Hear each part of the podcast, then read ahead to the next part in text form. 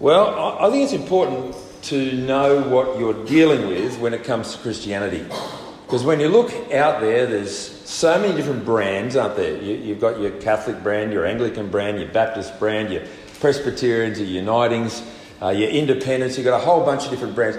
Which one is right? Which is the one that's right for you? And of course, over the years, uh, Christians have been notorious for arguing with each other about what the most important things are. Today, we're going to be celebrating baptism. You know, there's a whole denomination that call themselves Baptists because they were committed to baptism in a way that was different from what a whole other bunch of Christians thought.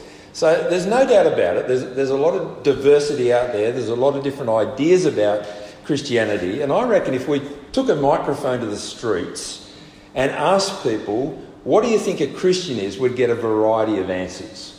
Well, today I'd, I'd really like to kind of boil this down and get to the bottom of it. Uh, recently, I, I purchased uh, a motorcycle.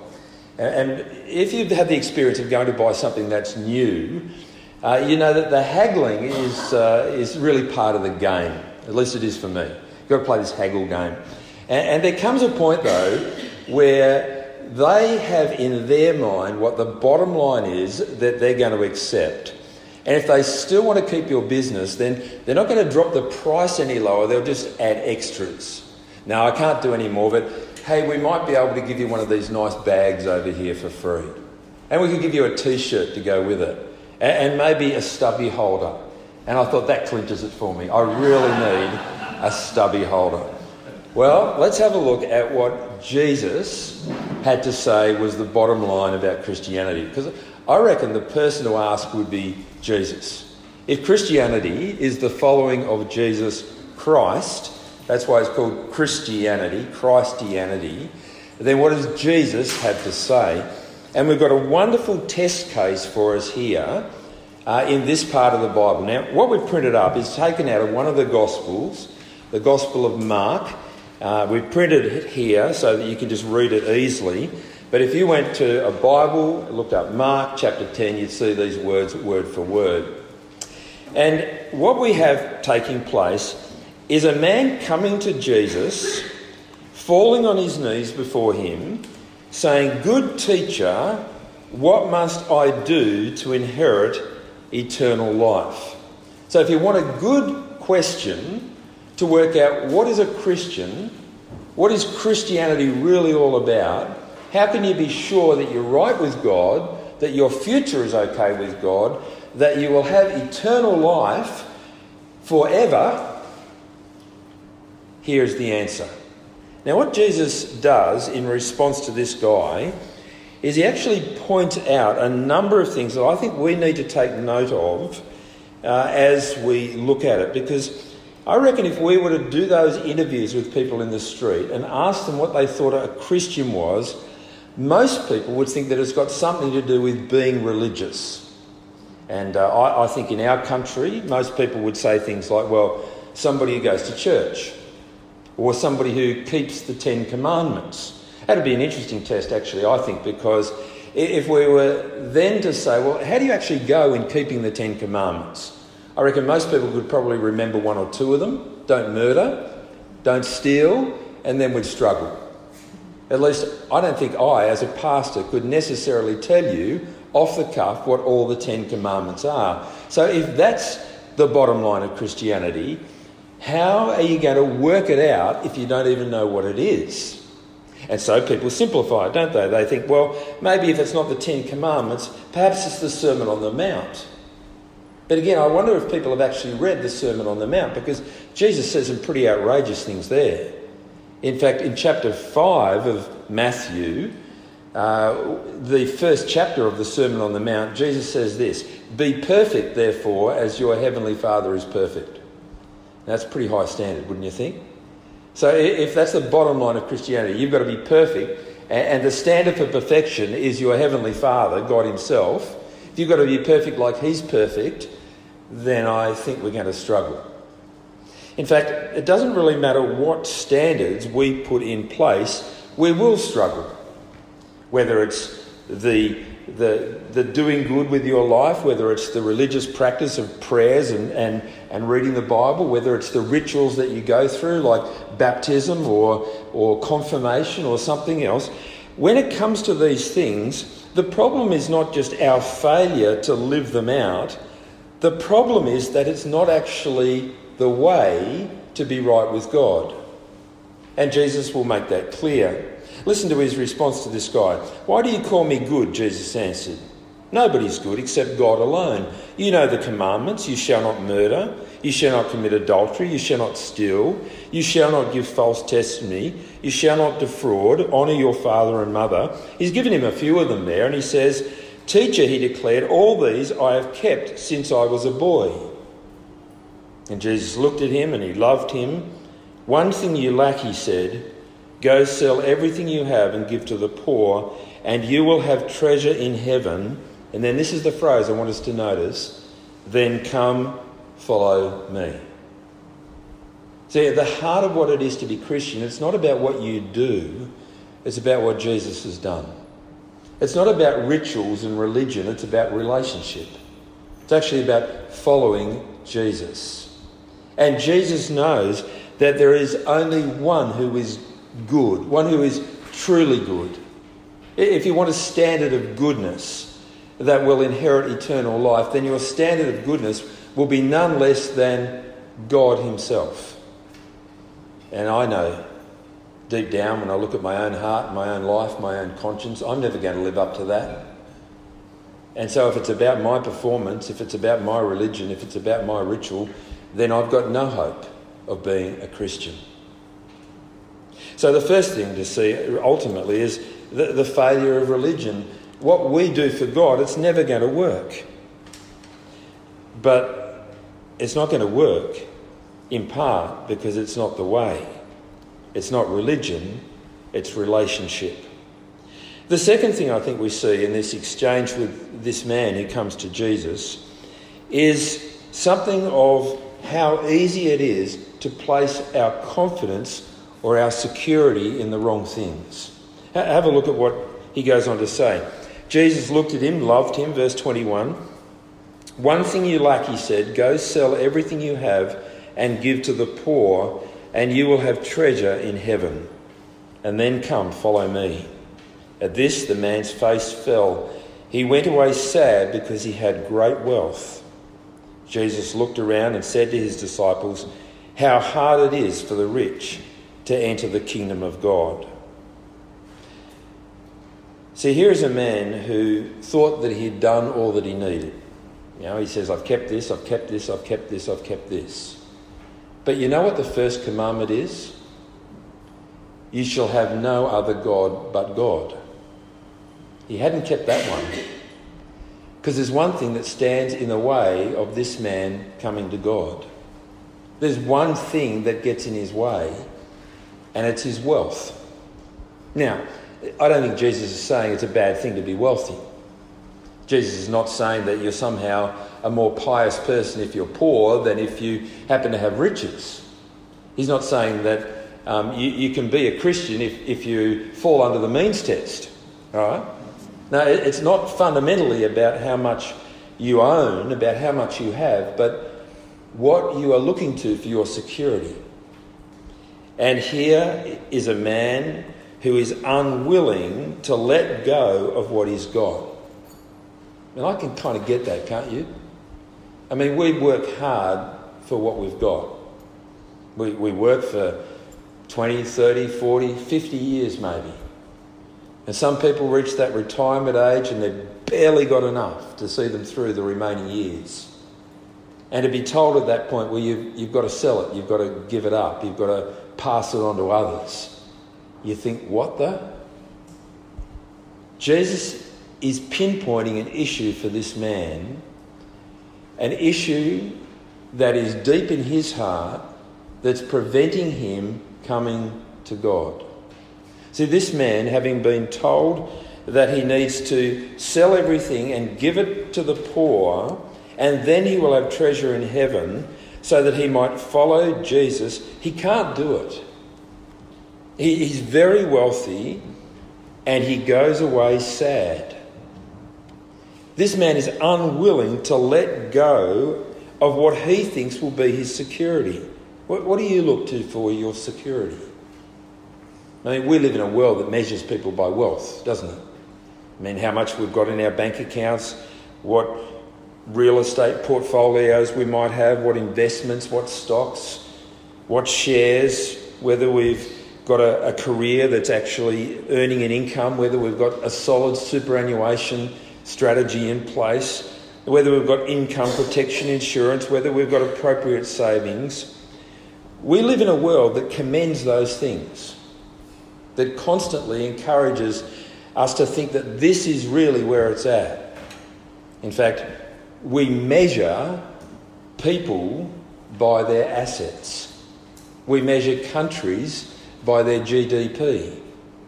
Some people, I don't quite get it, but many do, are watching to the end of the news every night to see whether the dollar is going up or the dollar is going down, to see what's happening on the stock exchange, to find out whether uh, President Trump's latest tweet is causing things to crash or things to rise. Because that will make a difference to their security. But, friends, we need to see that there is no security in wealth. It just doesn't work that way because, for all that money can buy us, and it can buy us many things, it cannot buy you a good relationship. It just is limited in what it can do. It can't actually give you happiness. It can't ultimately give you security. Just talk to people who, who invested heavily prior to the, the, uh, the financial crisis back in 2009. What was that one called? The global financial crisis. It was a pretty hard crisis to escape. People who thought, yes, I'll be safe because I put all my money in the right places, suddenly found that they had nothing. And if we don't find that we have nothing, then there is one day on which we will know that we have nothing. You know that one of the most popular magazines in Australia every year is the Business Review Weekly's Top 100. Apparently, it sells more copies than just about any magazine in the whole year the Business Review Weekly's Top 100. People look up to and want to know who is it that has the most money? Who is it who's the wealthiest man or woman in our country? And each year there is a list, and you can guess some of the names that are going to be up the top of that list. There'll be Mr. Fox, there'll be, uh, there'll be uh, Mr. Forrest, there'll be a Mr. Packer, and we don't know quite whether Mr. Murdoch actually is an Australian or whether he's American. There'll be all kinds of names that we recognise. But you know, one of the things about the Business Review Weekly's Top 100 is that every year it also publishes the names of those who are no longer with us, who were in the Business Review Weekly's previous editions. And I've committed to memory exactly how much every one of them have left behind. Doesn't matter who it is, you ask me how much they've left behind, I can tell you exactly how much. Everything. Absolutely everything. Friends, banks, super, real estate, that's not where ultimate security is to be found. And sadly, some people sacrifice their lives, they sacrifice their relationships in chasing after things. But even more sadly, some people will sacrifice a relationship with God because things are more important.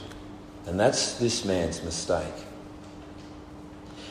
The third thing I want to point out here as we look at this is the impossibility of salvation. Um, have a look at what Jesus says.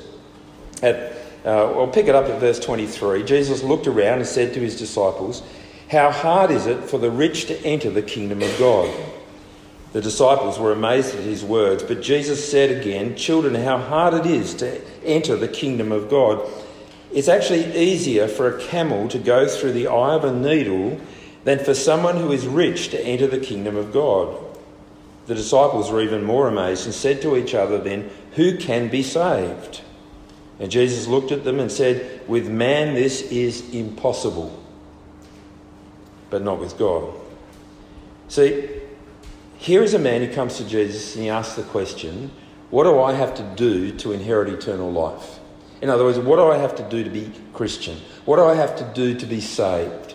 What do I have to do to be confident that when I die, I will be with God? Good question. And the disciples, as they listen to Jesus, are actually amazed.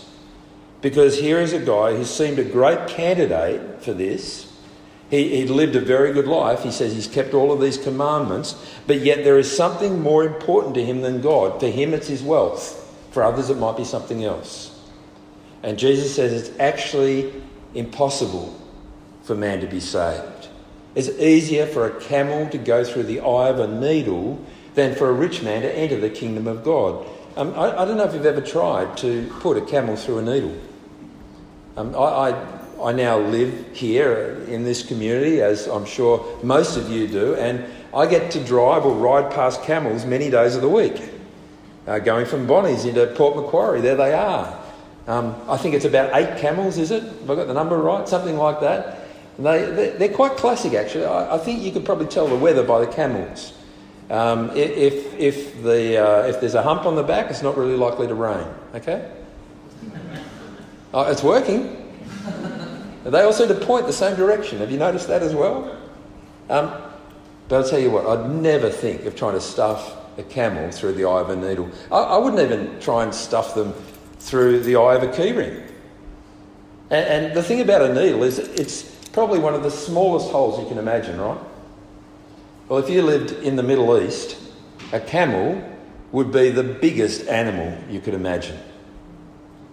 So, what Jesus is saying is, it's easier, well, it's actually easier to get that camel, the biggest of animals, to stick it through the smallest of holes than for somebody to be saved, for somebody to inherit eternal life. He's not promising great hope, is he? Now, what do we make of that? So, three things we pointed out. Religion is not the way. Religion doesn't actually make you right with God. Doesn't matter what you do, it's not about what you do, it's about relationship with Jesus. Secondly, we can get sucked into the false promise of security, thinking that, that what we need to do is protect our own futures. You can protect it for a while, but you cannot protect yourself from death. Thirdly, we might be thinking there's something that we can do in order to be saved, and we need to realise there's not. But, and we need to come back to this but, verse 27 but not with God, all things are possible with God. So, what has God done to offer eternal life? What has God done to make salvation possible? If it's so difficult for people to be saved, how does God overcome that and make it possible for people to be saved? Well, I've, I've printed up another verse, right? I've taken the liberty of jumping down in the, in the passage to verse 45, skipped out all the verses in between because I want to point out the significance of this verse. Verse 45 For even the Son of Man, Son of Man is just the way Jesus talks about himself. There's more to it than that, but that'll do for tonight.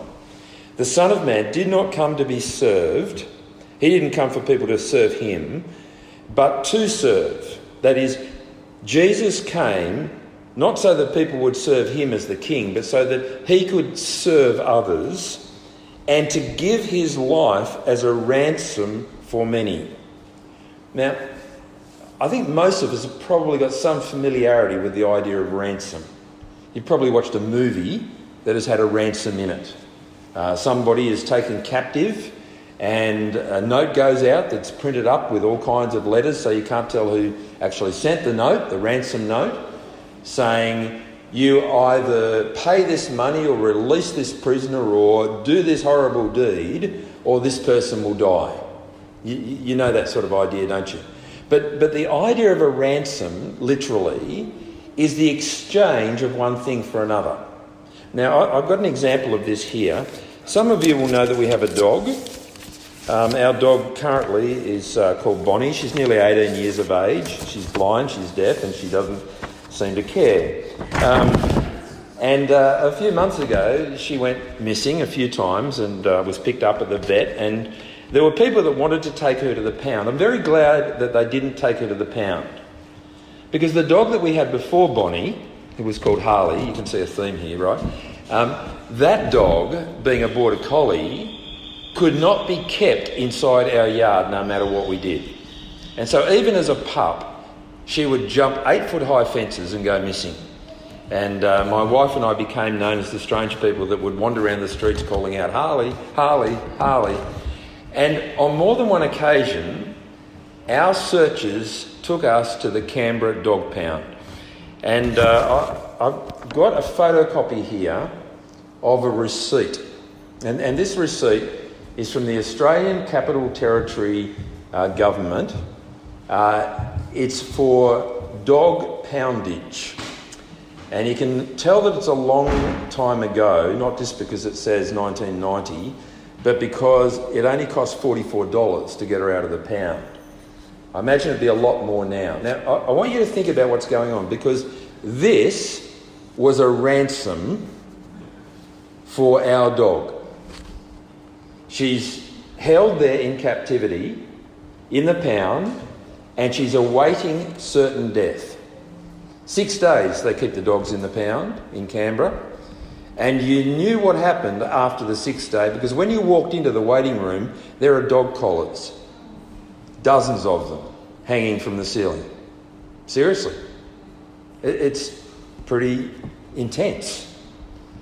And uh, because she'd only been in there for one day, I thought 44 bucks, fair enough, okay, we'll, we'll get her out.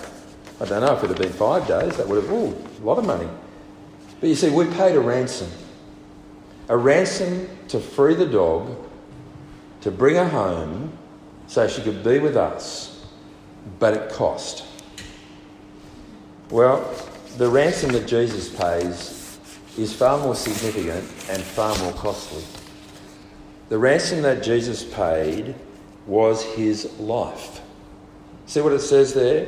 To give his life as a ransom for many. You see, if it's about religion, if it's about earning your way to God, if it's about doing enough good, if it's about keeping enough rituals, if it's about keeping the commandments and actually reaching a standard, then we're all going to fail. But God reaches out to us and says, I know you're going to fail, and I'm going to pay the price. Have you ever thought it's strange that Christians at Easter time speak of the death of Jesus as Good Friday? I reckon it's strange. Fancy speaking of the, the death of the person you follow as, as Good Friday. I think they should change the name. I think it should be absolutely amazingly, fantastically, wonderful, great Friday. Because it's on that day that Jesus pays the ransom. That he dies for me and for you. That as he hangs on the cross, if we were there to look at it back out, uh, outside Jerusalem in the first century, we could reasonably look up and, and say to God, that should have been me. He's not dying for his own sin. He's not dying for his own rebellion against God. He's, he's paying a ransom to set us free. And so, what is the bottom line when it comes to Christianity? Well, the bottom line is what Jesus has done for us, not what we try to do for God. See, Christianity is it's about what has been done already. And what's been done already has been done by Jesus. And so Jesus is calling us to follow him. He says to this guy, Forget all of your wealth. You don't need that. It's not going to save you, it's not going to protect you, it's not security. Let it go and follow me. And I take it he's saying that to you and to me whatever it is that we might be hanging on to, thinking that, that this is what life's all about, that this will save me, that, that this is the most important thing. He's saying, let it go and follow me. Let it go and follow Jesus. Friends, in a little while we're going to be baptising Wilbur. And uh, I'm going to be asking him some questions in a minute or two. And I'm going to be asking what he places his trust in and who's most important to him. And if Wilbur starts to talk about the things that he's done that are good, if he speaks of his religious background or his newfound involvement in salt, we're going to have to stop the conversation. But I know he's not going to say that. Because he's being baptized today because he has discovered that following Jesus is what matters. And it's not a, a kind of a, a, new way of saving yourself. Now, if you just follow after Jesus, then that, that is the good thing you do that outweighs the bad. No, you follow Jesus because he is the one who's done everything for you. And so following Jesus means putting your trust in Jesus, the one who paid the ransom, the one who died in your place. I don't think there's a more important thing to consider in life. And I want to leave you with a few thoughts. For those of you who might be regular churchgoers, it can actually be quite dangerous, you know, going to church, hanging around with Christians. Some of you might be thinking, yeah, I believe that. I've seen some of them. No, no, the, the danger is you can start to think that you're not a bad person after all, that you're really pretty good, that God must be fairly impressed and that you're part of the club. So you must be okay. For those of you who think the whole thing's a pack of nonsense, that can be pretty dangerous as well. I used to be a, a chaplain at the Australian Institute of Sport and then to the Brumbies rugby side in Canberra. And as I talked with some of these adult athletes, some of them would say to me things like, nah, it's not true. None of it's true. It's just been made up.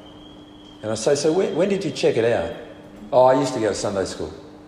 I stopped going when I was nine. And I'm thinking, seriously?